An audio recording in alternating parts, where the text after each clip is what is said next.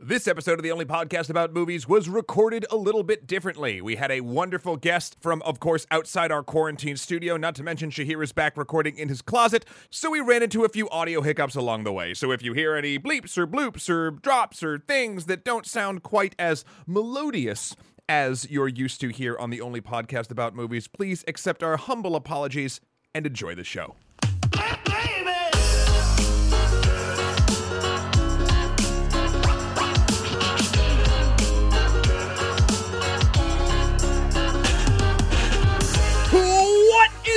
Internet? Let the water run, honey. My name is Matthew Kroll. And hear this there is no devil or evil here. My name is Shahir Daud. And this is the only podcast about movies, specifically the completely non controversial film that no one's really talking about at all in any type of context, correct or incorrect Cuties. Cuties. I think this is going to be an easy podcast. Shahir. We're not we're not going to tread into any uh you know difficult subject matter or uh conspiracy theory or um you know moral quandaries. I think we got this one. This is going to be easier, I think, than Bill and Ted was. Given that we are uh, basically two internet versions of Bill and Ted, I thought it was important that we had a guest on the episode Yes. who knew a thing or two about movies and particularly had written about this film. Uh, we are very pleased to have on the show today Aja Romano. How are you, Aja? I'm good. Thanks for having me. Our pleasure and delight to have you. I just wanted to fill you in. Aja is a cultural reporter for Vox and has written an article about cuties recently where I believe it was you and uh, Alissa Wilkinson uh, discussed the controversy around this movie recently. Alissa Wilkinson, yeah. And you can check that out on uh, Vox now. But uh, I wonder, since you'd released that, well, to give everyone who's been who's listening in a little bit of context, obviously this this movie is a little bit of a hot topic. It was trending on Twitter Oh, yes. as a cancel Netflix. Like, how has your has that actually affected you in any way? Have people been coming at you on the internet, so to speak?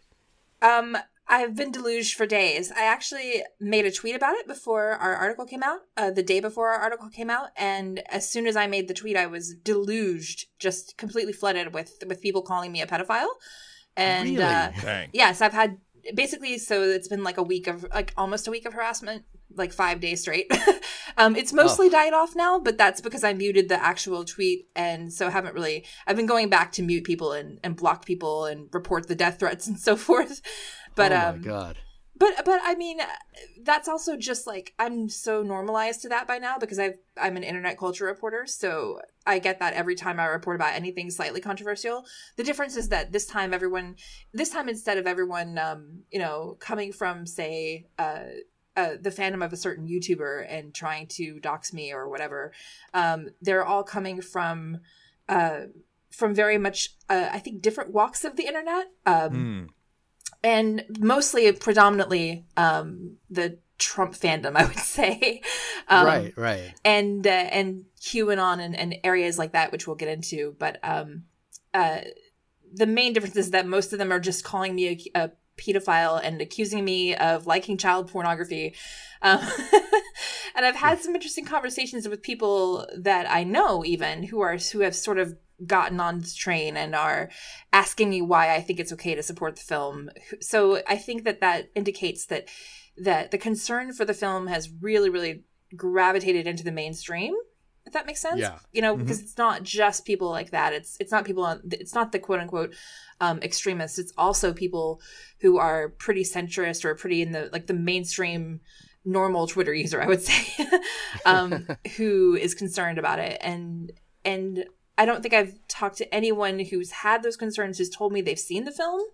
So Right. I think that's Yeah. telling. But I think also a lot of people have have seen clips out of context and decided that that's it, and they don't want to support it by watching it. So um, that's kind of where we're at. and and you must i mean the the way that um i mean you, you you're probably uh you've seen this more than most i mean the idea like the the reaction that everyone seems to be having about this film on the internet based on how at least american audiences in in general were at least um exposed to the idea of it being netflix's sort of botched um the treatment of it before it was released to now. And just the way that sort of internet culture has kind of moved to this point everyone is looking for the next sort of um rage target I don't I don't know if, I don't know what the if there's a better terminology for that, but like do, have you have you sort of noticed that it's just like like a wave from one uh, piece of outrage to another like yeah I, I, think as you as you gravitate towards the ideological poles say of the the far right and the far left um you find people who are constantly talking about the quote unquote worst case scenarios and mm. that tends to drive emotional um that tends to drive the emotion of the mainstream you know because they hear about these these worst case scenarios you know and that gravitate that pulls them in their emotional engagement with this particular topic that pulls them further left or further right as the case might be right? Yeah i um, mean yeah. you you can look no further than the youtube algorithm uh and those experiments that people have done yeah. Absolutely. Uh, because the thing about an algorithm is that it um manipulates your emotions right? And so to do that it needs to to feed you more and more extreme content um, so that you'll click yeah. on it. yeah. Which is is not a really good state of uh, of things generally. and even once the algorithm starts going further and further, right? Like it goes beyond just what you're clicking. It's going to if you've watched three uh, uh, slightly right leaning sort of, uh, let's say like gaming YouTubers or something, right? And then all it's going to do for the next video is going to show you another one, another one, another one. And if you don't actually stop the next up, right, right. you can get down some pretty terrifying places. Yes, exactly, exactly. And I think how that's relevant to cuties is that you have people who may have started this conversation uh, who were in the I would call the extreme right um, in in terms of like the circles that this outrage originated from being the extreme um, the extremities of the internet rather than the, the center. Mm-hmm, but mm-hmm. that outrage has percolated outward and caught a lot of people caught caught a lot of people up in its um, furor, if you will. Yeah, yeah, it's it's been fascinating to watch cuties uh, actually take hold of the internet because, relatively speaking, this film uh, it won a it won a directing award at Sundance, I believe, uh, a World Directing Prize at Sundance a few uh, last year. So, relatively speaking, this is not the kind of film, uh, and it is an international French film, obviously, uh, the kind of film that mainstream audiences would naturally a watch or gravitate towards or have much of a say on. Um, but uh, of course, the you know as you mentioned, the outrage machine is uh, particularly ripe right now. Maybe maybe um, enhanced by the fact that we're all at home uh, um, uh, quarantining away. But but this is not necessarily the kind of film that would we would ordinarily think would generate outrage. Is that you know? Would you sort of agree with that? Right. It's an art house film. It's not the yeah. kind of film that most of these people would ever have watched, even like to begin with. Uh, yeah. I mean, I can't. Um, uh, I can't. Um, you know, when you think of like the the Trump voting MAGA hat people, like you we don't imagine Ted Cruz watching this movie. Yeah, you without can't imagine, prompting, right? Right, right, right. Or even like the the many YouTubers who've spoken out on it. Like you can't imagine like your average YouTuber sitting down to watch a Senegalese Muslim uh, a film by a Senegalese Muslim black director. Like it just doesn't happen. Like, um, but I think that speaks to, as you said, the pandemic and also the fact that this film was bought by Net- by Netflix and distributed by Netflix. And once you attach Netflix to it, um, I think to many people it became about something different or right. several different things because of Netflix's right, yeah. role in U.S. culture. So to stand aside from this movie for just one second, because we don't want to, I, I would like to get to know your cinematic tastes, uh, if you will, uh, outside of this movie. And I know you've been, uh, as you said, deluged with opinions from uh, people uh, on the internet about your opinion of this movie. But uh, a few weeks ago, we had a, we did an episode on Bill and Ted's Excellent Adventure, Bill and Ted's Face the Music, and we asked the question, what would who would you call to assemble your dream team, a la Bill and Ted, to make the world's greatest movie? And I know that is a uh, a monstrous thought in many ways, but we have had listeners write in uh, very eagerly to tell us their uh, to tell us their ideas on it. And I wanted to read one from uh, listener Zeus, uh, calling in from the gods, by the way. Um, nice. To tell us his list of uh, five people that he would bring together, and then maybe just toss it over to the group to see where we all stand. We did, uh, Matt, you and I did our list kind of loosely. Yeah, mine was full of day, historical figures, not necessarily film people, but yeah, yeah. It, it could be anybody. Uh, but Zeus uh, wrote in and said, It's been a while, but I liked your prompt of picking five people in history to make a great film. I put some thought into it, and although I'm not 100% sure of who you should go back in time to get, these would be my picks as follows. Number one, Steven Spielberg, circa 2001 to direct. Fair, Sure. easy choice. Yep. yep. Why not? Um, starring Toshiro Mifune. Okay, Good. sure. I like that. Music by Louis Armstrong. Mm-hmm. And written by Octavia Butler and Douglas Adams. Which Well, is a combo. That's a That is a combo. Yeah, I, I would I would buy that. I would I would go to that film. I would definitely go to that film. Uh, thank you, Zeus, for writing us in. Um, a good remember, list. you can always write us in at onlymoviepodcast at gmail.com or hit us up on Twitter at onlymoviepod. We've got a few other emails, but we'll get to those uh, next week or another time. Aja, what about you? Uh, would do you have do you have a do you have a grouping that you could think of off the top of your head? Oh my gosh. So I my first thought would be an adaptation of Jane Austen's Emma because that's all I want ever. it's Okay. just a, a queer adaptation of Jane Austen's Emma. Um Okay, with or without zombies, just so we're clear about this. That's No, no zombies. I know, but no, no, a queer a queer adaptation of Jane Austen's Emma. Um ideally if uh if Emma were like transgender that would be amazing except I can't think of any trans actors off the top of my head and this is making me mad but like um something directed by Luis Buñuel okay, Um, great. Or maybe like a Luis Buñuel Wong Kar Wai combo would be like just Oh. like maximum weirdness. Um, You're speaking my language here. with Tony Leung as, as Mr. Northam. yeah, in uh, with and- Tony Leung and and Did uh, I say Wong Mr. Kar-wai Northam? No, no, I said Mr. Northam because Jeremy Northam plays Mr. Knightley in the in the 1995 Oh, okay. Emma. But so Tony Leung is as um as Mr. Knightley, the hero, the hero, the hero. Um, Mhm. And I can't figure out who I want to play Emma, but like an an alternate reality universe where Katharine Hepburn is a trans man. Right. like Or, or Maggie like Cheung if you want to keep that combo going. Yeah, um, and Buster Keaton as Emma's dad, and um, Greta Gerwig as the scriptwriter. nice, nice. Where would this be set? Just just out of curiosity. Um, I mean, you could I could see it being still set in England. Um, Right. With uh, you could probably also you could I mean since Tony Leung is is in it, and you can um, and we ha- we we have a Chinese director. You could also just make it one of those like epic historical sea dramas. You know, and Hmm. and go full go full uh 1900s China. Uh, no, this is a fantastic list. I think I would see this. Uh, I would definitely see this, particularly Buster Keaton as the dad. I, I think that is a that that's a, a, a stroke of genius right there. Oh yeah, thank you. I um ideally, you know, you'd want Buster Keaton to direct, but but I don't think he quite you can't obviously have three different directors on one film, so I'm just going to say like but you but you can't also not have Buster Keaton be in your your ideal five people you'd choose to put in a movie out across time and space, right? So Of he's got to play the dad. That's it. done and done. But all right, move, moving on to from from from our fictitious w- films we would we would love to see to to the one we are going to discuss today. Uh I believe I should at least start, as we always do, with the Internet Movie Database description of cuties, and we'll see if it's accurate. That's always oh fun. okay. IMDb says Amy, an 11 year old girl, joins a group of dancers named the Cuties at school and rapidly grows aware of her burgeoning femininity, upsetting her mother and her values in the process.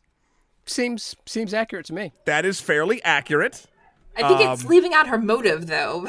It is. It is. It's it's amazing what IMDb and it's different every time because I know it's not the same writer, uh, you know, every time. But it's it's amazing the different things that it will leave out or or try to spin. It's very. This is this at least while it does leave some important details aside, it's not like misleading at all. Right. So that's that's always good. right.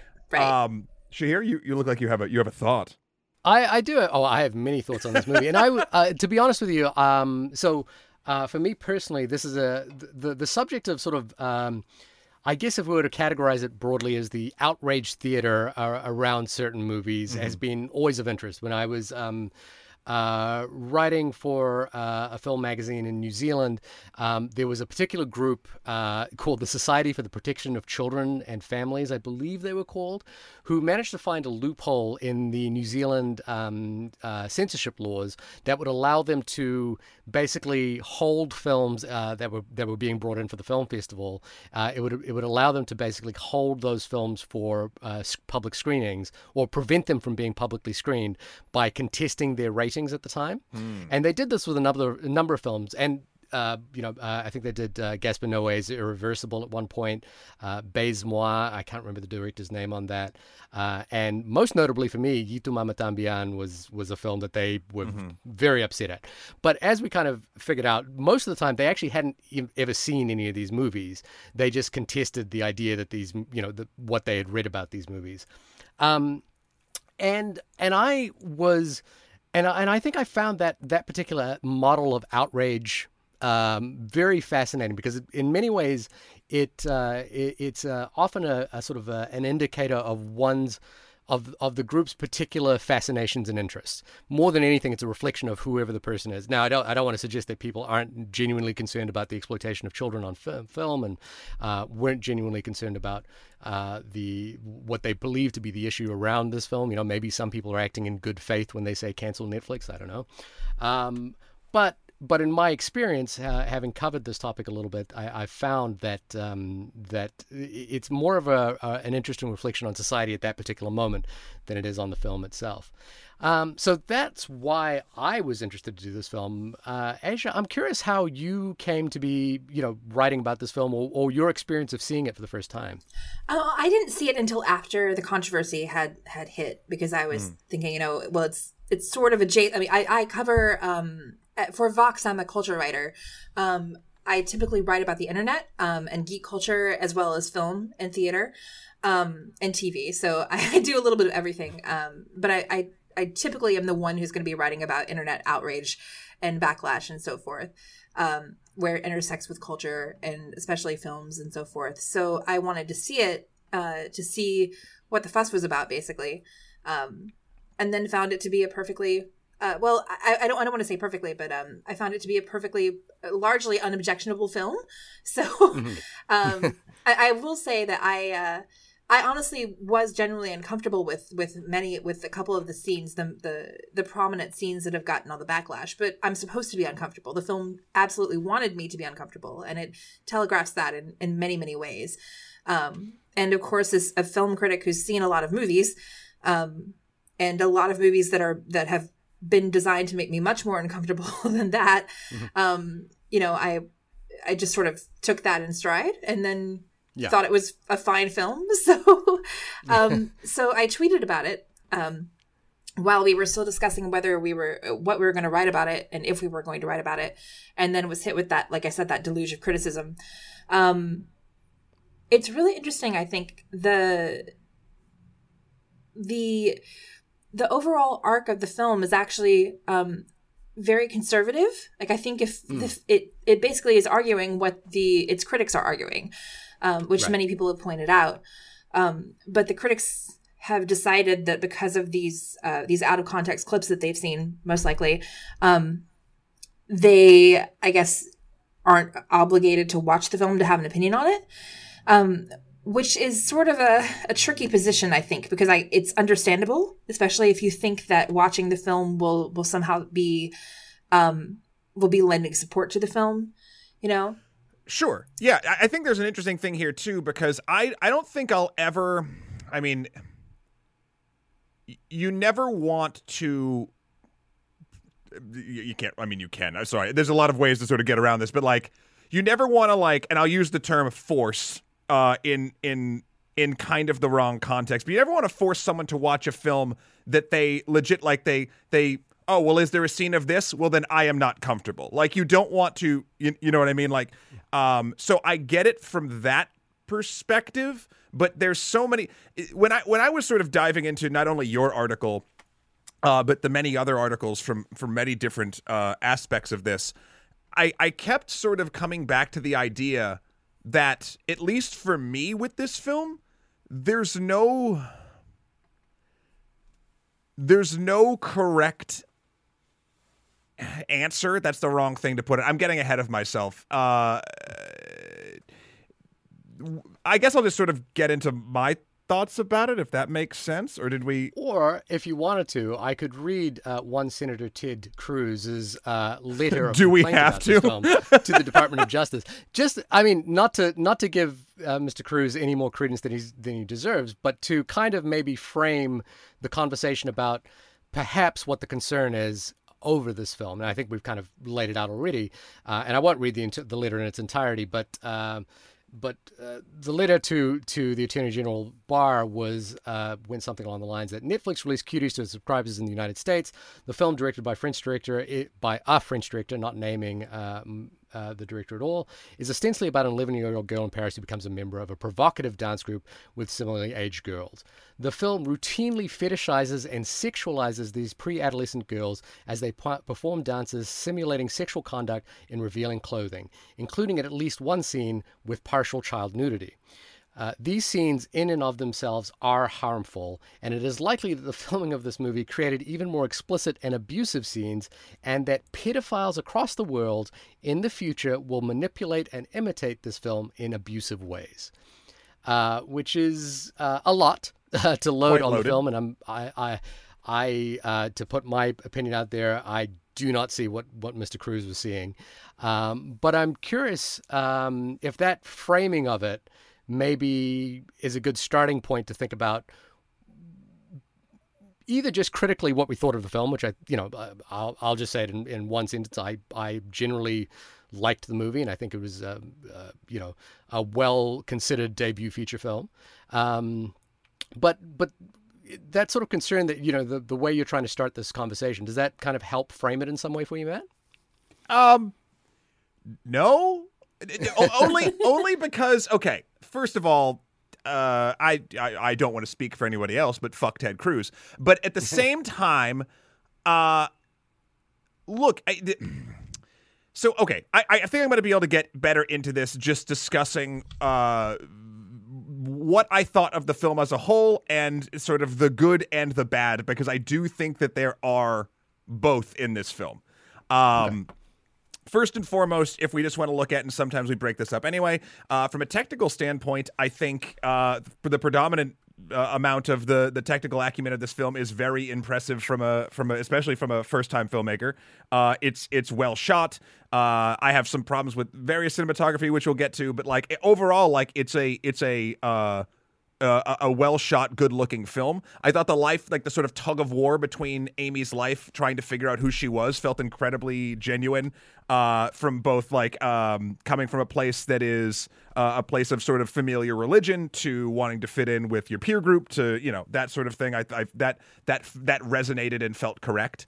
Uh, and all the things she goes through, right? Like the theft, the chores, the the the sort of like the what my favorite uh, usage of, I guess analogy or whatever, and we can get into it later, is the dress in the closet at the various points. Um, uh, specifically when like the air fills it, I was like that was just sort of like a a, a magical scene for me.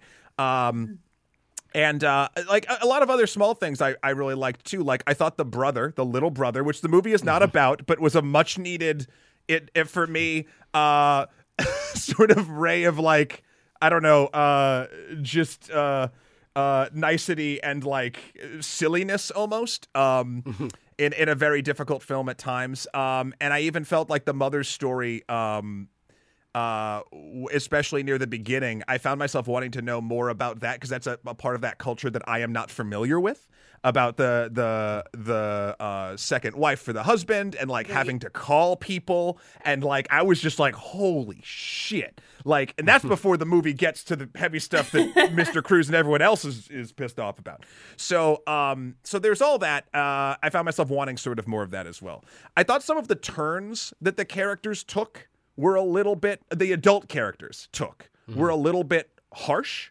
uh, mainly the aunt and the mother sort of kind of for various reasons very quickly swapping positions on things. And it made sense thematically for what was happening in the story but they reacted and moved and changed their emotional standpoints very quickly like the kids sort of did.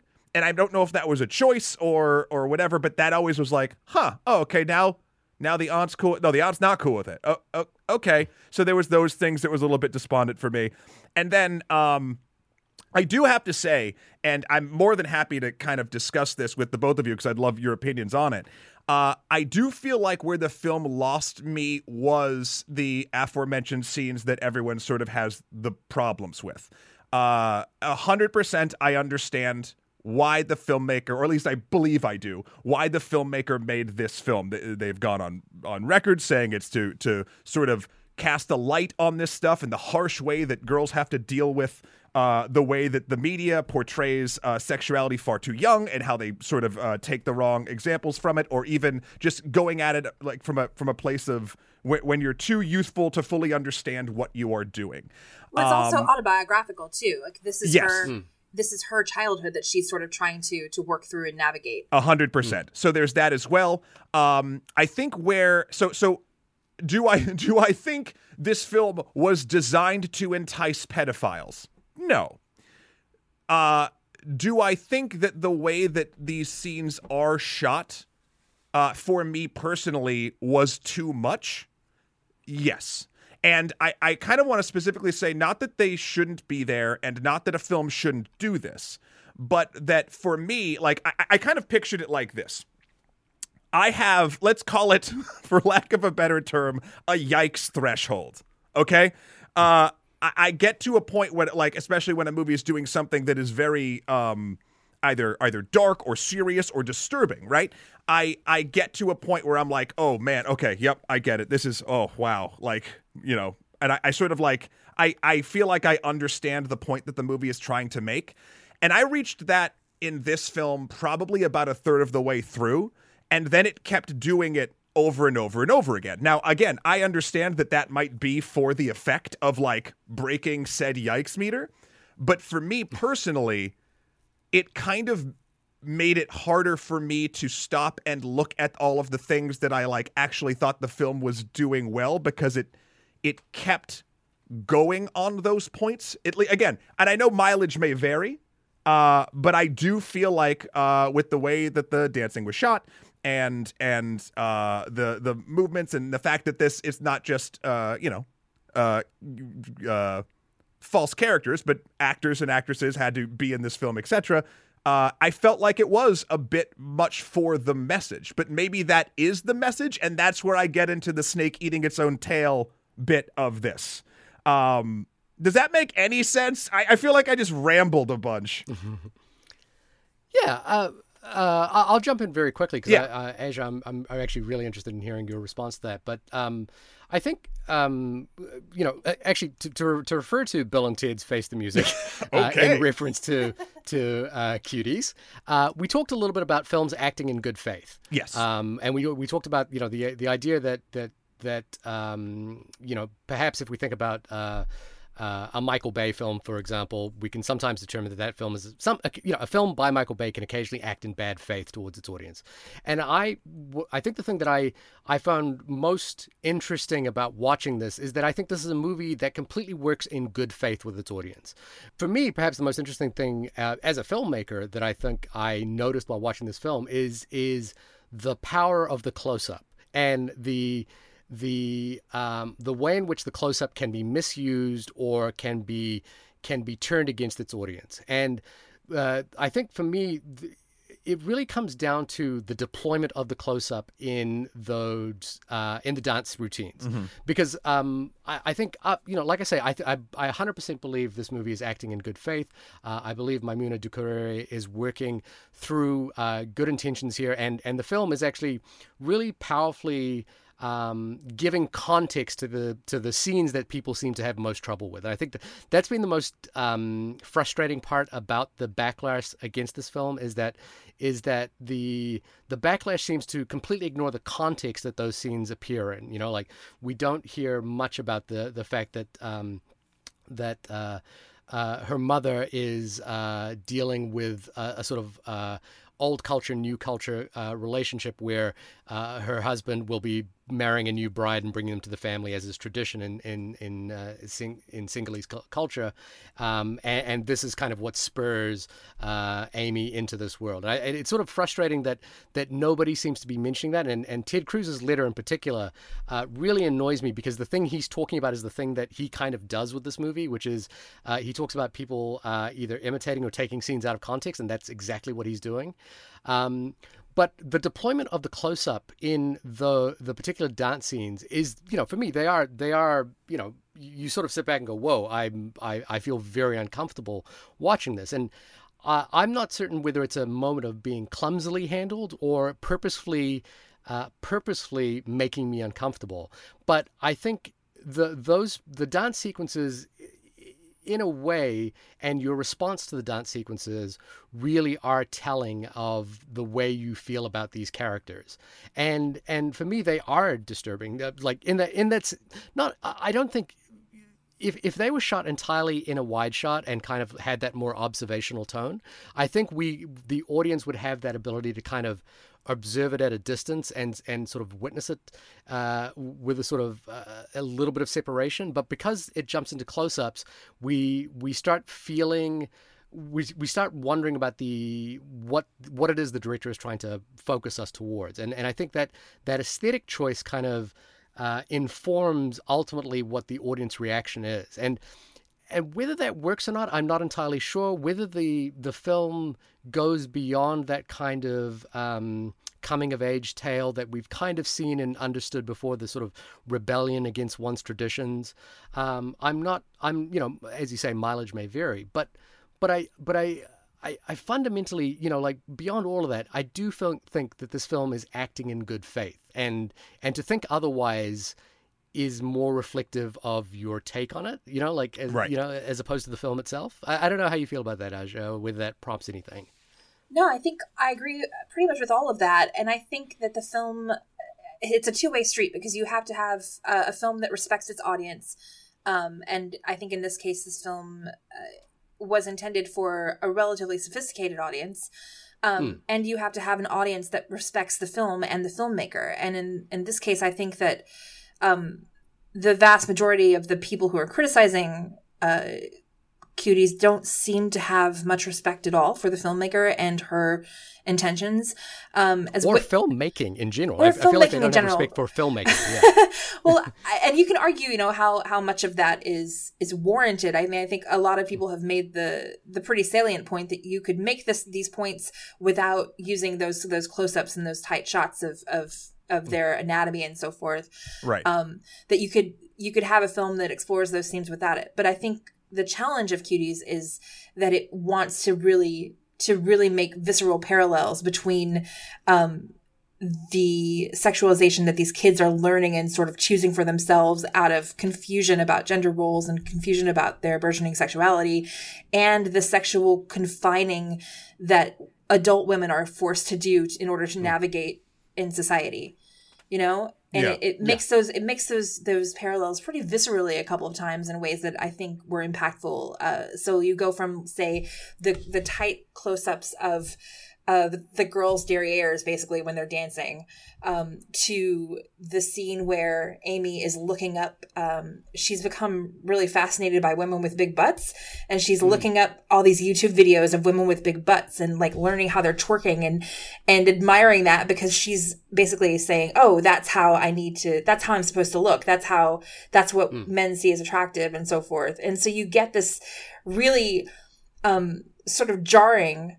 Um, back and forth, right? It's I, yeah. it's it's supposed to feel a little whiplashy, I think, because yeah. you're you're supposed to not only see, you're supposed to not only be uh, disconcerted and made uncomfortable by the close-ups themselves, but then you're also supposed to be further made uncomfortable by the extrapolation of those close-ups onto adult women who you know are still basically still trying to um, to assert themselves in a society that wants to to dehumanize them and reduce them to their their anatomical parts if that makes sense. Yeah yeah. Yeah. Um, and so and that's one thing that the close-ups i think are meant to do.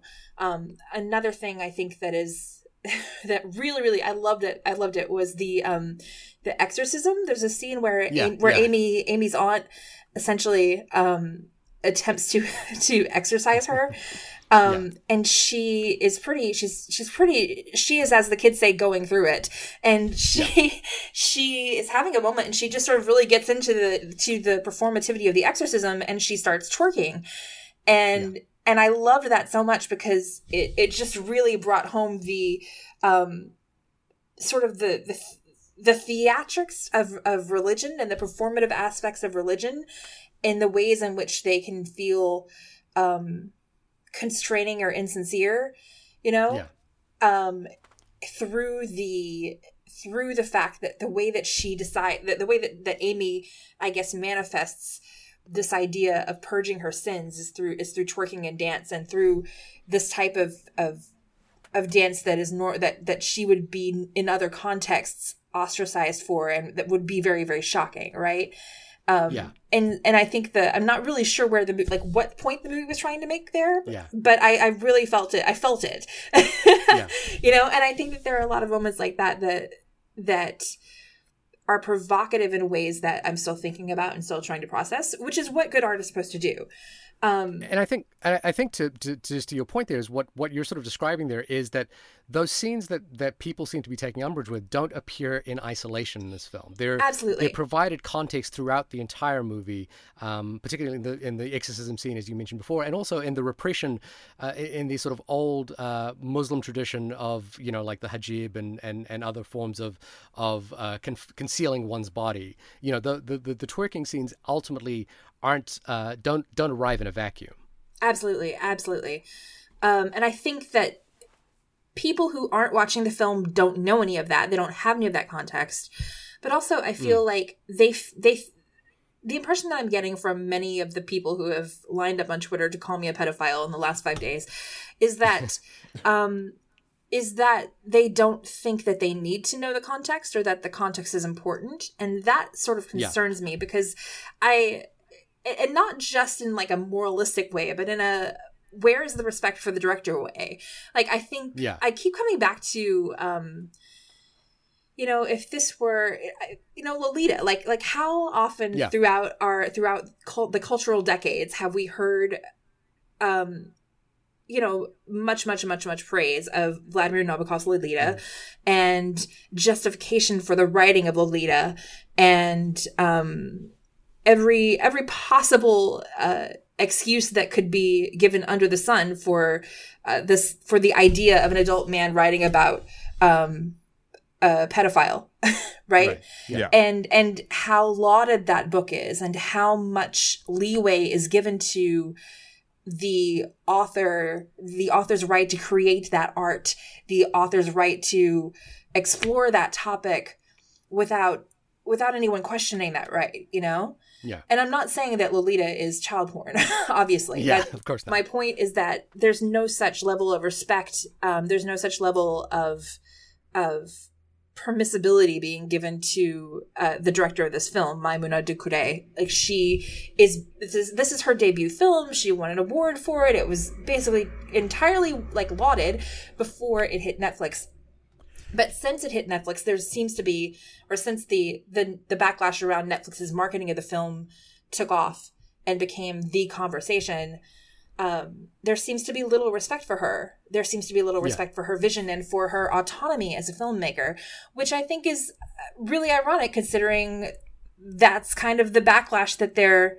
That's kind of what's fueling the backlash. They're saying that these little girls don't have any autonomy over um, their roles in the film, but they're also not extending any courtesy to the director that they're not. There's no assumption that she has autonomy over what she made, if that makes sense. Yeah, and I, uh, Matt, I want to jump back to you in a second, but I, I, I there's one thing I want to really want to stress, and this was actually uh, came out of a conversation. Uh, so since uh, we tweeted that we were going to be doing this movie, like you, we've been I've been getting emails from people who wanted to talk to me about this particular film and what I thought about it, and there was a conversation that we had about the actual just the production mechanism that goes into making a film like this, and and I think there's. Uh, I think there's a lack of understanding of how a film like this goes into production and how it gets cast. And, and there's been much, much made of the fact that uh, I think 600 young women were uh, tested, uh, were auditioned for this film, and and you know like why that was the case. And obviously, um, the, the two things, that, one of the things that you mentioned just previously was that this movie exists on, is is available for streaming on Netflix, which again changes the equation entirely. Um, and the second is that the cast is made up of girls not much older than the than the characters they're portraying. So the provocations by which that they are um, being that they are doing on screen becomes all the more visceral because we know that there is a one-to-one relationship between their age and and you know um, their understanding of what is happening but the fact of the matter is as a filmmaker myself and and and having made a couple of films where um, we have had sensitive material on screen with younger actors, um, with uh, teenagers. Um, this you, you, cannot make a film like this um, through subterfuge. You cannot make a film like this um, through deception or through manipulation. Like uh, in my experience, and again, I believe this film is acting in good faith, and I believe that the, you know by just by virtue of watching what the film is and the context provided by what is happening, this is a film that is made through the regulatory systems that most films are made under, and to do films to do scenes like this, um, there is a real negotiation that has to happen between the production and the families of the of the actors involved, and even once those terms are negotiated, um, the film doesn't get made until the comfort levels between both the filmmaker and the actors are is is fully uh, is is fully on the table. And so, you know, I think the backlash here is suggesting that the that the that the film has been made through uh, some form of exploitation. And and I, I just you know, like like when Stanley Kubrick made his adaptation of Lolita, I, I, just don't think that that is a has a fundamental understanding of the filmmaking process, which is not just about calling action and setting up a shot. It's also about negotiating the terms with which you go proceed to create a film, and and I think you know you're absolutely right. There there is a um, a a lack of respect for you know the the actual endeavor of making this film, um, and a lack of understanding of how films get made. Um, so I, I th- I've I've found that the, a lot of the criticism that has been coming is coming from people who haven't fundamentally ever thought about how the, you know how you negotiate the the making of a film like this. There, um, there's something yeah, so, interesting there though too on the side, and I yeah. I I I don't disagree with anything either of you have really said. I just sort of like uh, there's sort of like I think with the discussion of this film, there's a lot of like varying edge cases to discuss based on either salient or completely batshit things. Um, first and foremost, I I think okay. One reason I think that this thing has gone to the proportions that it has is there is a very clear public message that everyone does at least ascribe to uh, publicly and most do privately is that exploitating children in a sexual way is bad. I think the filmmaker is actually saying this, even though you could argue certain things about it, do that to make the point of not doing that, whatever, right? So, but I think so when you have something as loaded as as and, and, and sort of like clearly morally correct as don't sexually exploit children, I think that the majority of the the Eh, a lot of people that don't sort of want to see something in context or want to do more thoughts than just have that one thought, right? I don't think they give a shit about the filmmaking process. I think they would put the and I'm not saying this is a correct analogy. I'm sort of like trying to get into sort of people's heads, right?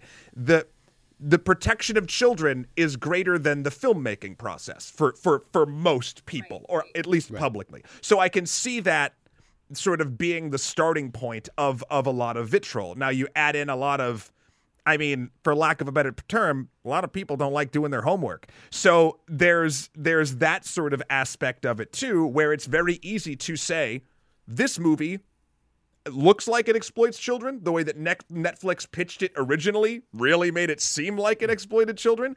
I don't really think about the filmmaking process in general, nor the creators, nor whatever. I just go what's on my streaming box and see what's up. And oh, there's young kids and really evocative. What the fuck, Netflix? Like, I can get that sort of mentality. Um, and a lot of people in current day discourse uh, don't dive deeper than initial outrage. And something along the lines of protecting children from from sexual uh, abuse, for lack of a better term. Not saying this film does that. I'm saying what the people are perceiving of this is a real clear cut. Like, no, I believe children should be protected. Fuck off. Like that's I I get that sort of ease of mentality. Uh, and right. what, but but then on the other side, god damn it, there's so many sides. Uh, a hundred percent, Aja. What you sort of hinted at as well. Fucking yeah, uh, maybe like a few tiny people gave Lolita shit, but like because this is a non-white, non-male uh, director, like there's nothing, there's no, there's no leeway. It's just like the the the rampant sort of, uh, for lack of a better term, either it's either sexism and racism or not even giving a shit about how a film is made, or an interesting smattering of both. And again, that's not saying that I don't think this film has flaws, nor do I think things that were choices were made. Uh, I think were. Uh, I mean, A, I know they didn't work for me, but then B, I think that there's different things I'll get into sort of the end of this uh, that I think uh, sort of uh, discolor my opinion of the film. But like, I just, I just, there's so many edge cases to this about like, that's why I was sort of saying this conversation is always a snake eating its own tail. I think I get somewhere where it's like a, a cognitive thought, but then I'm like, oh yeah, but like then A, B, C, D, and E. I don't know. There's there's so much to unpack here. Can Uh, I can I ask can I uh, ask one question then, just fundamentally? Yeah. Do you think the children making this film were exploited or abused for the ma- through the ma- through the process of making this film? I don't. uh, So on the surface, no. There is something to be said, and again, I, don't, I actually don't know the actual ages of the children that were involved. Does that? Do either of you know that by chance? I think the main character, um, the main actress, um, was 14 when she was Okay. filming. So, so could this film have been done with, uh, with uh, people of uh, at least in whatever states or countries it was filmed in, legal consenting age to various sort of things? Yes, it could have. Would it have been as uh, for I don't want to use the word effective, but it would have it would have been a different film, right? Um, I can't speak to.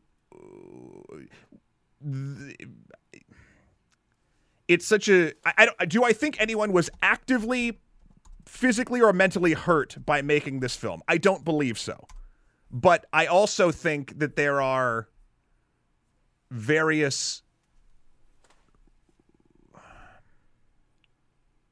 No, I guess I'll, I'll leave it at that. There, there's there's some sort of like tertiary side thing that I can't put my finger on, and but, but the same thing. I always try to look at difficult subject matter in a uh, gain to loss ratio. Okay, and by that I mean I mean Shahir knows this, and Aja, I'm so sorry that you have to delve into my weird math brain because a I'm bad at math, but b I always try to break things down into percentages.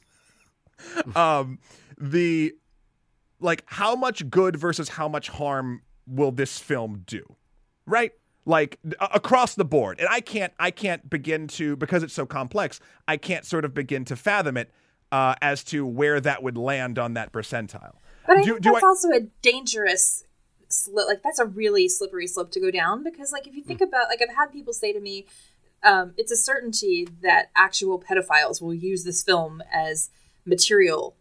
Um, like, I've had people, like, I've had numerous people say that, and my answer is okay, but actual pedophiles will use many, many films as Yeah. material. Like Right. that's what they do. Like you shouldn't not make art because of the potential for a criminal to use it to to fuel their criminality. Like For the that's misuse, an 100%. absurd right. That's an absurd um, plateau to to to accept as a as a norm. I think. Yeah. Oh, and let me be clear. I'm, I don't want to interrupt, but let me be clear. I'm not saying that this film should not have been made. I'm just saying that for for for my personal mileage of it, uh, choices of this film being made, and it's not my film. Uh, I, I don't think I would have made the same choices. I don't know. Like again, I'm not trying to say that that the art should not exist, uh, but especially because people might misuse it. Fuck. I mean, people misuse a ton of shit that is not this movie. So like, I I agree. I don't think that argument uh, holds any water. I mean, I think you can argue. Yeah, I, I- the arguments should be had, the discussions should be had, but I think always with respect to the idea that art can be uncomfortable, that art is allowed to be um, provocative and allowed to to have content that you might find repulsive. Like I think about all of the the films in the film canon that that have on screen animal cruelty, for example Yeah. you know like like if i have to watch uh tarkovsky shooting a horse you know to get to the the beauty and the sort of the mystique of andrei rublev i'm Yeah. like I, that's a conversation to be had. Like did i want the horse to die? Absolutely not. Do i think that's acceptable? I'm not sure. You know like Yeah. and mm-hmm. i'm and was i profoundly uncomfortable? Absolutely. But you're supposed to be profoundly uncomfortable watching you know watching an animal mm-hmm. die on screen and you're supposed to ask yourself is is art worth it? You know is is was the cost of making this film the cost of having that scene you know like i think these are discussions to be had, but they're discussions to be had um, not at the expense of the artist's choices and and and or the even the people involved in making the film, the entire production, you know. Um, and I think with this film, because they're minors, it's tricky. Um, but again, you presumably had parental consent being obtained. You presumably had parents who sat down and thought, you know, in 15 years will this come back to haunt our daughter for the rest of their life if they make this yeah. film now, you know, if they if they make these choices now. Like Yeah. Like so I mean, I'm sure on to some degree nobody anticipated this level of backlash, you know. Nobody probably anticipated that the film would would ever be, you know, picked up by Netflix to begin with, right? So um so there are a lot of things that are that were unforeseen variables here. Um but I don't think any of that um ultimately for me anyway and, like it doesn't change the i guess the bottom line for me is that the conversation should be allowed to exist without devaluing the art itself yeah, and I think and I think one thing here to really be clear about is the condemnation of this film isn't just a condemnation of the art itself. The actual condemnation of this film largely has been that it is in fact child pornography, and and and that is um, uh, quite a quite a leap to make in terms of what it is here. I I I agree fully with you, Matt, that the film genuinely makes me uncomfortable. It genuinely uh, makes me uneasy with the things I'm seeing. But but for me personally, it makes me uneasy because I'm watching young girls misinterpret um, misinterpret sexuality at this age. Like you know, and, and but that that in a way is a comment on the way young girls in society are being forced to kind of confront their sexuality at much much younger ages. You know, it's not it's not the what I'm what I'm not concerned about, or what I'm what I what I'm very uh, um, you know I'll stake my claim here is that this is not child pornography, and I think that claim. Um, the suggestion that this is an act of exploitation and, and child pornography, I think, is where the the the fundamental misunderstanding of what that term actually means and, and what you know like the the by by conflating the two things what the suggestion is on this film, which is a film, uh, again, in, in my estimation, of good faith, uh, versus what child pornography is. I've had people argue to me, um, without again having seen the film, that mm. it is literally breaking the law. That that the film literally right. is is is somehow against U.S. law.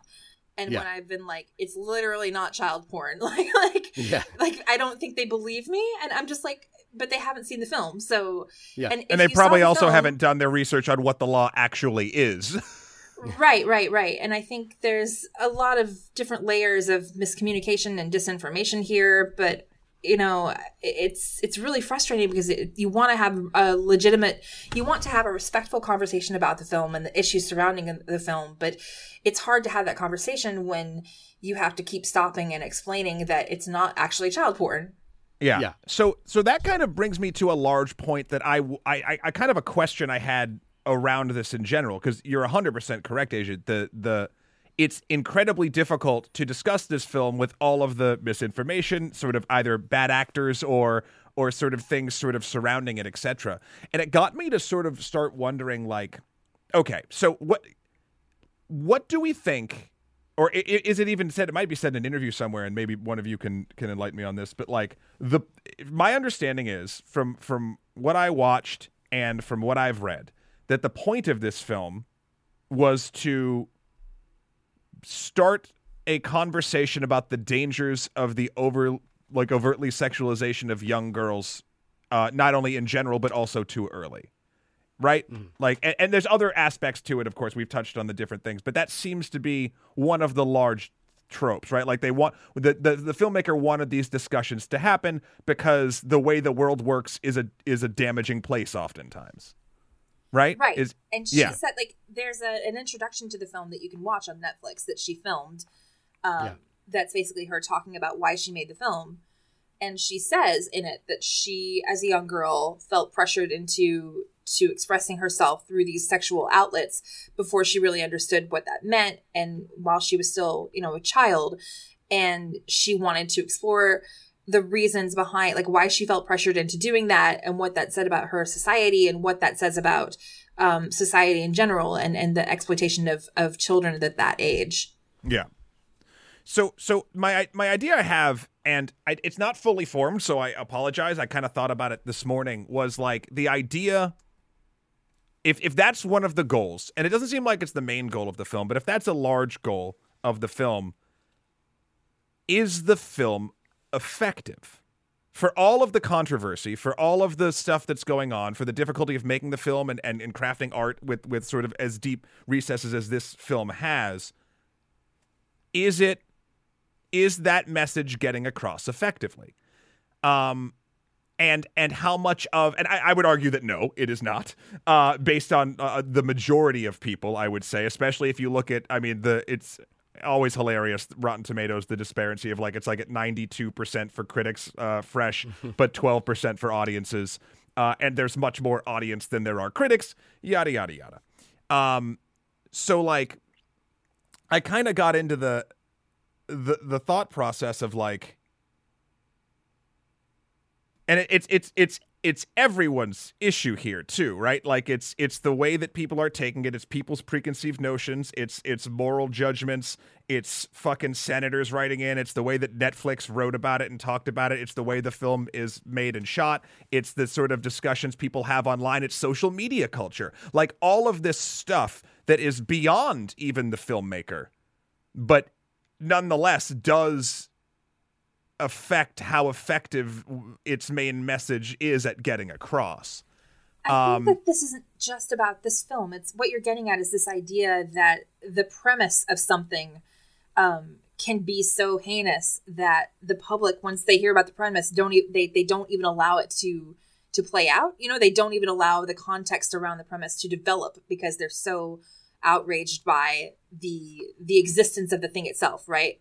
Uh, you know? kind of so uh, I, maybe I sort of said it wrong. I was sort of speaking. Uh, it's hard because it's both like I'm speaking for myself, but I'm also speaking for like me trying to posit what other people are thinking. Um, media or art, you know, as we all know, doesn't exist in a vacuum.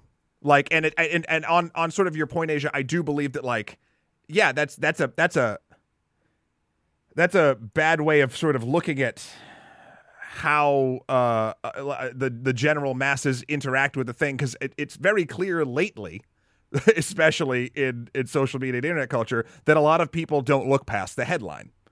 Um, that that most people aren't going to do the research. Most people aren't going to dive into something that is uncomfortable if they think they've got the gist from uh, their internet bubble, right? Um, and I, I, look at all of these things and I just uh, and then even so even so there's the that's the macro. And then and then the micro for me personally is um for for me I felt like the way that the and, and again specifically I'm talking about the scenes of the close-ups and the dancing that kind of Shahir talked about. Some of the other scenes I've seen uh sort of other media outlets using like the scene at the laser tag place or or something along those lines. Those aren't the scenes that I I find uh as difficult for me uh, or like that in, in a way because the film changes its the way that it shoots and films things for those dance scenes very specifically. Um so like again it, it muddies the waters because people are using different shots for different things in different contexts that I don't agree with. But like I, I just felt like the way that this was done and the amount that it was done actually for me personally having watched it and thought about it and seeing very uh, many genuinely beautiful moments in the film that I, I sort of listed before more sort of around the the familial and the religious aspects of it or just sort of the, the coming of age sort of growing up trying to figure out who the fuck you are. Um, but it, for me personally once it sort of like made its point and kept sort of you know, just making the same point again and again and again. I the uncomfortableness was starting to go from oh man this this piece of art this thing is really making me uncomfortable to yeah I'm I'm uncomfortable already. I I'd like to get to the I, I, I want to get to like sort of more of what's going on and not just keep showing me the uncomfortable thing, which again is a tactic I'm sure this film meant to do. I'm just saying that for me, the mileage of it started started sort of petering out as for its effectiveness of getting across its message. I don't know. Um, it's a complicated movie for me. I, I I guess I'm sort of getting into a little bit of uh, final thoughts because we've been going for a little bit, but I, I just talked for a bit. What do you What do you guys think? Sorry. To to put it in context, I think I think the the job of cultural commentators is to discern um, not just the effectiveness of art, but the role of art in a culture. Mm. And I think in in the case of this film, what we have seen is that the culture, uh, you know, the, the sort of ephemera of culture in this in this context, um, you know, Netflix, the the internet, social media, what have you, has reacted to this movie more strongly than I think Aja, as you kind of pointed out, that it would have been had this film played at a film at a few film festivals and and kind of not seen the light of day, or you know, not won the award at Sundance, or not been picked up by Netflix. Um, and my point earlier about the the sort of outrage theater that I sort of experienced with um, uh, with other films in New Zealand was that uh, that that that side of the film is more a reflection of the the status of culture at that particular moment. It is a frozen in time. I mean, if you think about um, the way in which, and and by the way, um, not we've mentioned Stanley Kubrick a few times in this. I felt like this film had a direct reference to to A Clockwork Orange uh, in the the moment on the waterfront. Did did anyone else feel that as well when when Amy pushes her friend into the water? Oh man, I really. I felt like that was a moment from a, clock, you know, that was that moment from a Clockwork Orange as well. Maybe it was just me. um, but but least of which I think you know like we think about the the response to a Clockwork Orange, the response to Lolita. Um, those are sort of microcosms in time of of the response to those particular works of art. And with I, I think what you're getting at, Matt, is whether the film is successful on its own terms in affecting you outside of that context. So if you took if you took out the entire outrage theater of this whole thing, is the film actually effective in making you consider the the the issue of um, hypersexualization uh, for young girls? Or um, you know, I think um, the book is the the pornification of culture. Mm. Um, uh, you know, like the idea that we have. Uh, uh, that pornography has has sort of um, staked a claim in mainstream culture, um, and and and that is the you know the, the prism of pornography is, is the way we view um, interrelationships now. Uh, I can't recall the author's name, but uh, it's a really it's a really good book. Um, and look, for me personally, I think this is a very strong debut feature. I think this is a very strong. This is this is a, a filmmaker who has taken a subject that has that that is provocative and managed to push the button. And in many ways, films that that affect the culture in that way are successful, you know, quote unquote successful right away. Whether the films themselves actually manage to negotiate that success, you know, uh, effectively on their own terms is is you know mileage may vary. For me personally, I think narrative wise um, and thematically, it's a film that um, works very well um, in the sort of realm of coming of age films that deal with sexuality. I, I, think it really does play in that world very, very well. And, and, if if people have problems with this film, where do they get to get a load of Catherine Breillat or, or you know like her film À ma sœur or something like that? Um, the the the thing that the reason we're having this discussion um, is because of the outrage theater, and and I think what I don't want to see happen is this filmmaker gets stifled by that. You know, like yeah. this idea that of canceling the filmmaker, of canceling Netflix, of of stopping the conversation because of the the deeming of injur you know, of it being injurious to the public good. That's a phrase from New Zealand that was used when uh, discussing censorship. Is is the the rubric that they used was uh, injurious to the public good. I don't think this film is injurious to the public good. I think the conversation that come that's come out has been evocative of why this film is interesting to many people. Um, for me personally, it, it's a, it's a it's a very good film. Um, not my favorite of the year or anything like that, but it's a very very good film. Um, Aja, I, I, I feel like we should let, hand this to you at this point. Yes. Because you have had to deal with both the actual critical consensus of the film and the outrage uh, surrounding the film, and and what that experience has kind of whether that has inf- whether one thing has informed the other in terms of how you view this film. Well, you know, I, I always try to to listen and be open minded to what people are saying to me, even if they're if they're saying it very loudly and obnoxiously.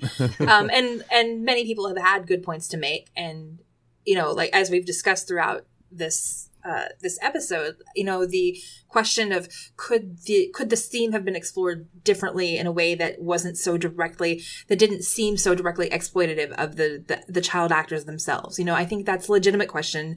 Um, you know, is this film successful? Is it evocative? Is it effective? I think those are all good questions that are supposed to be had about this film. Um, you're supposed to walk away asking these questions. And I think if you walk away asking these questions, then the film has to some extent already done its job. You know? Um, my you know, I, it's it's frustrating to me because so many of the people who have who seem to have had issues with the film um, are probably not people who would have issues with, say, eight seasons of Dance Moms. You know, yep.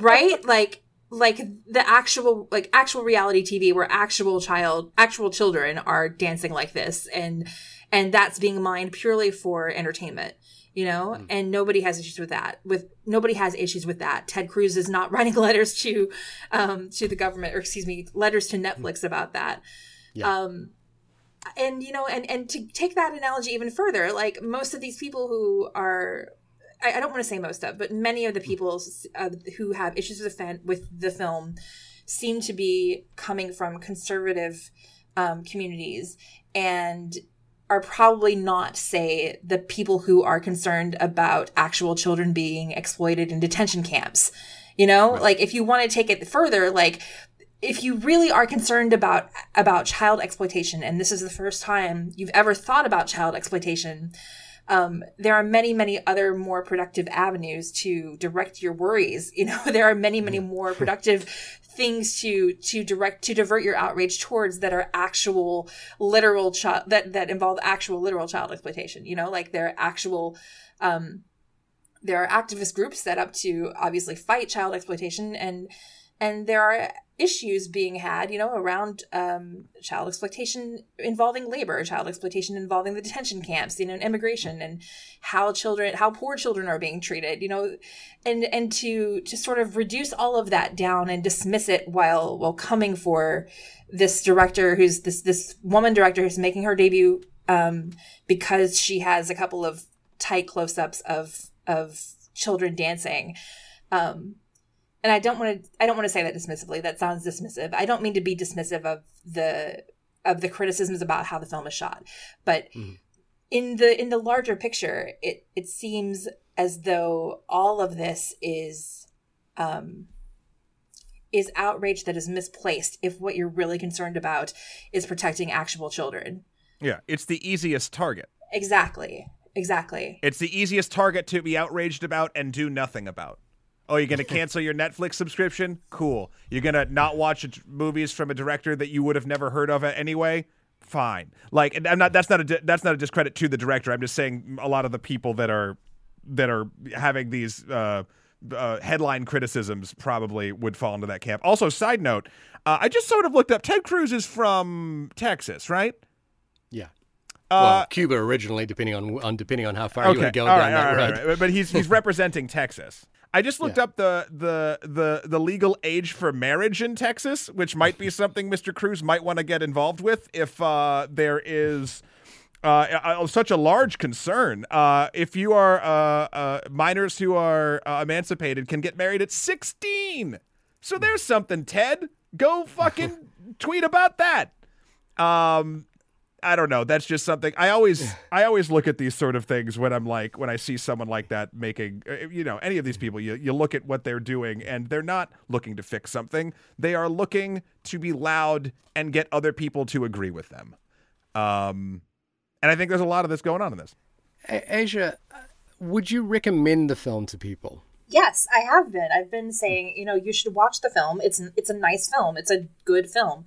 And yeah. I do think it's a good film despite um, the issues with it. I think, um, you know, again, it's hard to know what kind of reaction the specific outrage that the people who are outraged about it would have if they sat down to watch this film, possibly without ever having seen another art film, you know, yeah. um, which again sounds dismissive. I don't, I don't want to be dismissive, but there, there, many, many people from many different walks of life have had objections to this film. I would argue that most of them have done so without really understanding almost how commonplace this type of film is in the in the mm. world of art house and independent filmmaking you know um this to single out this one film for this is for this conversation um it's understandable that it happened around cuties but it's also a little mystifying when you place it in the pantheon of other films that have had similar things to say and have done so in similarly provocative ways you know yeah. um and but despite that despite all of that the, the conversation around it i think if you just take the film itself it's a good film it's entertaining um it's interesting it's really um when I say it's entertaining, I mean that it, it makes you care about the characters. It makes you wonder about their lives and want to wanting. It makes you want to spend a little more time with them. It makes you want to um, invest in that story, and it leaves you feeling pretty satisfied with the outcome um, yeah. which I think is all you can ask for in a film yeah. at baseline. So, so yeah. I yeah I, I, I think I'm I'm right there with you in terms of I, I think the the final moment of this film, uh, despite you know like ultimately the the sort of the narrative turns around the interdynamics between the cuties and how that and how that uh, dynamic is reflective of Amy's inner life uh, with her mother and, and everything that she's sort of witnessing there. I, I, you know, again, mileage may vary in terms of how successful that is. Um, we we did uh, Channing Godfrey Peoples' film Miss Juneteenth, for example, uh, mm. recently on this podcast, and I I I found that film deeply affecting in, in the interrelationship between mother and daughter in that in that movie. Yeah. Um, and you know, mileage may vary, but I, but I do think that that there's a lot there's there's a lot that's really admirable in this film, and I think the chat you know the, as you say the the sort of evocative images in a way are um, are reflective of of the willingness of the filmmaker to uh, the ability of the filmmaker to understand how to provoke an audience, and that's an important skill, and it's an important voice, and it and it actually matters. Um, and you know, regardless of how um, how far the pendulum has swung into the, into into being a cancellation of this filmmaker, th- that ability to provoke is is something that we actually. Um, celebrate in a number of filmmakers. You know, Stanley Kubrick, uh, uh, for one um, uh, person as well. Um, so I, I think it's really fascinating that we are having the conversation around this film because I think the film would have slipped under the radar had it not been for the outrage. Um, but I think the fact that the film, in a way, is the prompt to have this conversation. You know, one of the things we haven't, we've all agreed upon here, uh, but not really uh, delved much into, is the over, uh, the overt sexualization of young girls at a young age. You know, like it, it's, I, I think that is deeply problematic, and and I think this film kind of illustrates that point very, very well. Um, so oddly, yes, I, I recommend this film. I do think people are going to take it the wrong way, but I think that's more of a reflection of who they may be or who you might be. Again, without trying to be dismissive about it. But I think there is value to watching this film. Um, and I think its provocations are valuable. I agree with that all. The only caveat I would say is I would I don't want to dismiss just like just like I do not want to dismiss this filmmaker, this film, etc. I also do not want to dismiss people who again, not people attacking people or doing any of this bullshit that people are online, but people that uh, are not comfortable enough to have this conversation or or something along those. No, that's not right. That's not the right word. Again, no one should be depending on whatever um, is is triggering for a person or anything along those lines should never be sort of like and no one's saying to do this like forced to watch a film or be part of a discourse but also no right. one should try to uh you know attack people for making something like this but you can not like the thing like, do you know what I mean? Like, or or or better yet, because it's a complicated piece of art, you can like parts of it and not like other parts of it uh, for a myriad of different reasons. So um, I don't know. I just don't want to. I don't want to. We've all sort of danced around that side of it too. Like we're we're trying not to be dismissive of other people, but it's. I think it's hard specifically when uh, no matter what side, both sides are just so fucking loud. Actually, no, I take that back. There's one side here specifically that's so fucking loud. I take that back. uh, that it's hard to it's hard to not want to be dismissive about that. But I don't. I, I people's people's mileage, as we've said, may vary. Um, yeah. Well, I just want to say too, like I like now probably when you Google me, the first result that you're gonna get is like child porn. So yeah.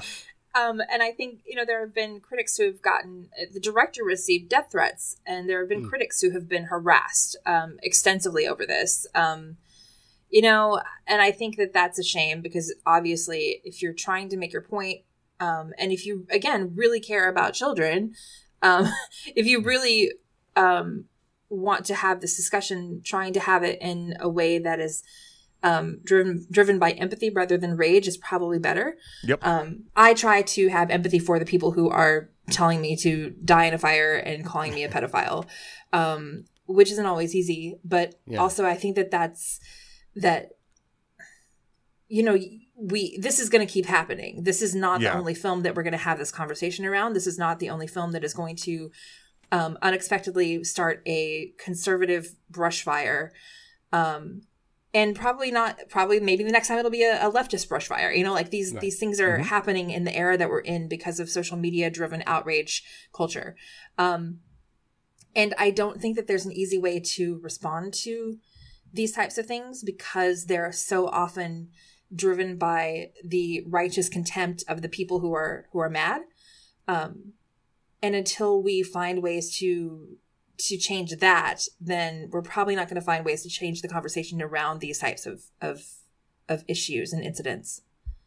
Yeah. Yeah, and, and I was going to say, I, I this conversation, I think, is the types of conversation that we would hope uh, circulate this film, as opposed to uh, the the sort of obnoxious uh, name calling or death threats in, in the worst case scenarios.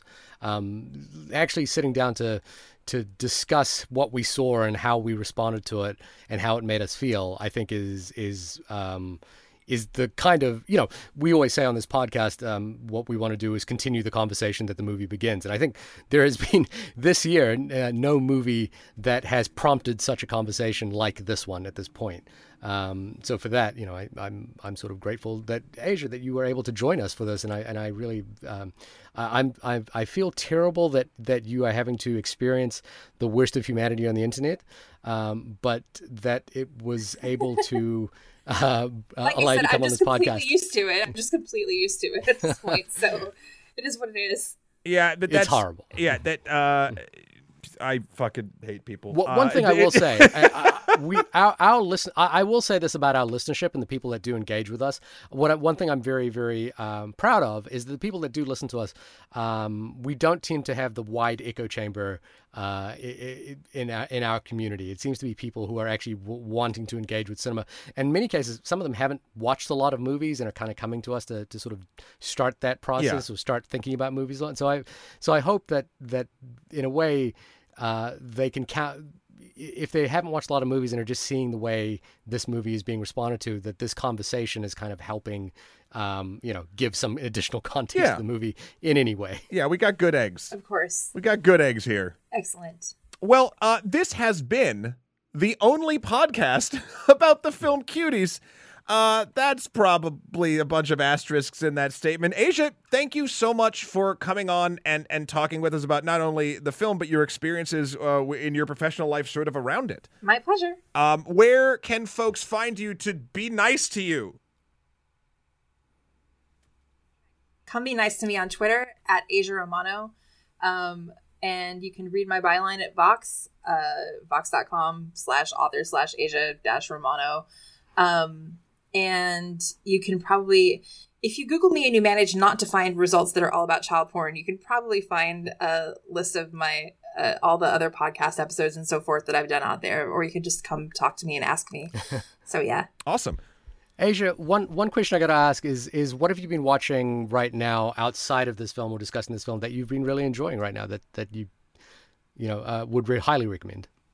Um, um, as I said earlier, I've gotten into Chinese drama this Mhm. year. Um, I wrote about the Untamed for Vox. I've just been re- rewatching the Untamed over and over.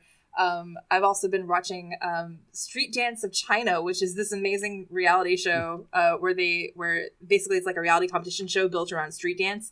and urban dance and, and hip hop culture, um, which is cool. Um, and uh, this really really cool period series called Winter Begonia that I recommend.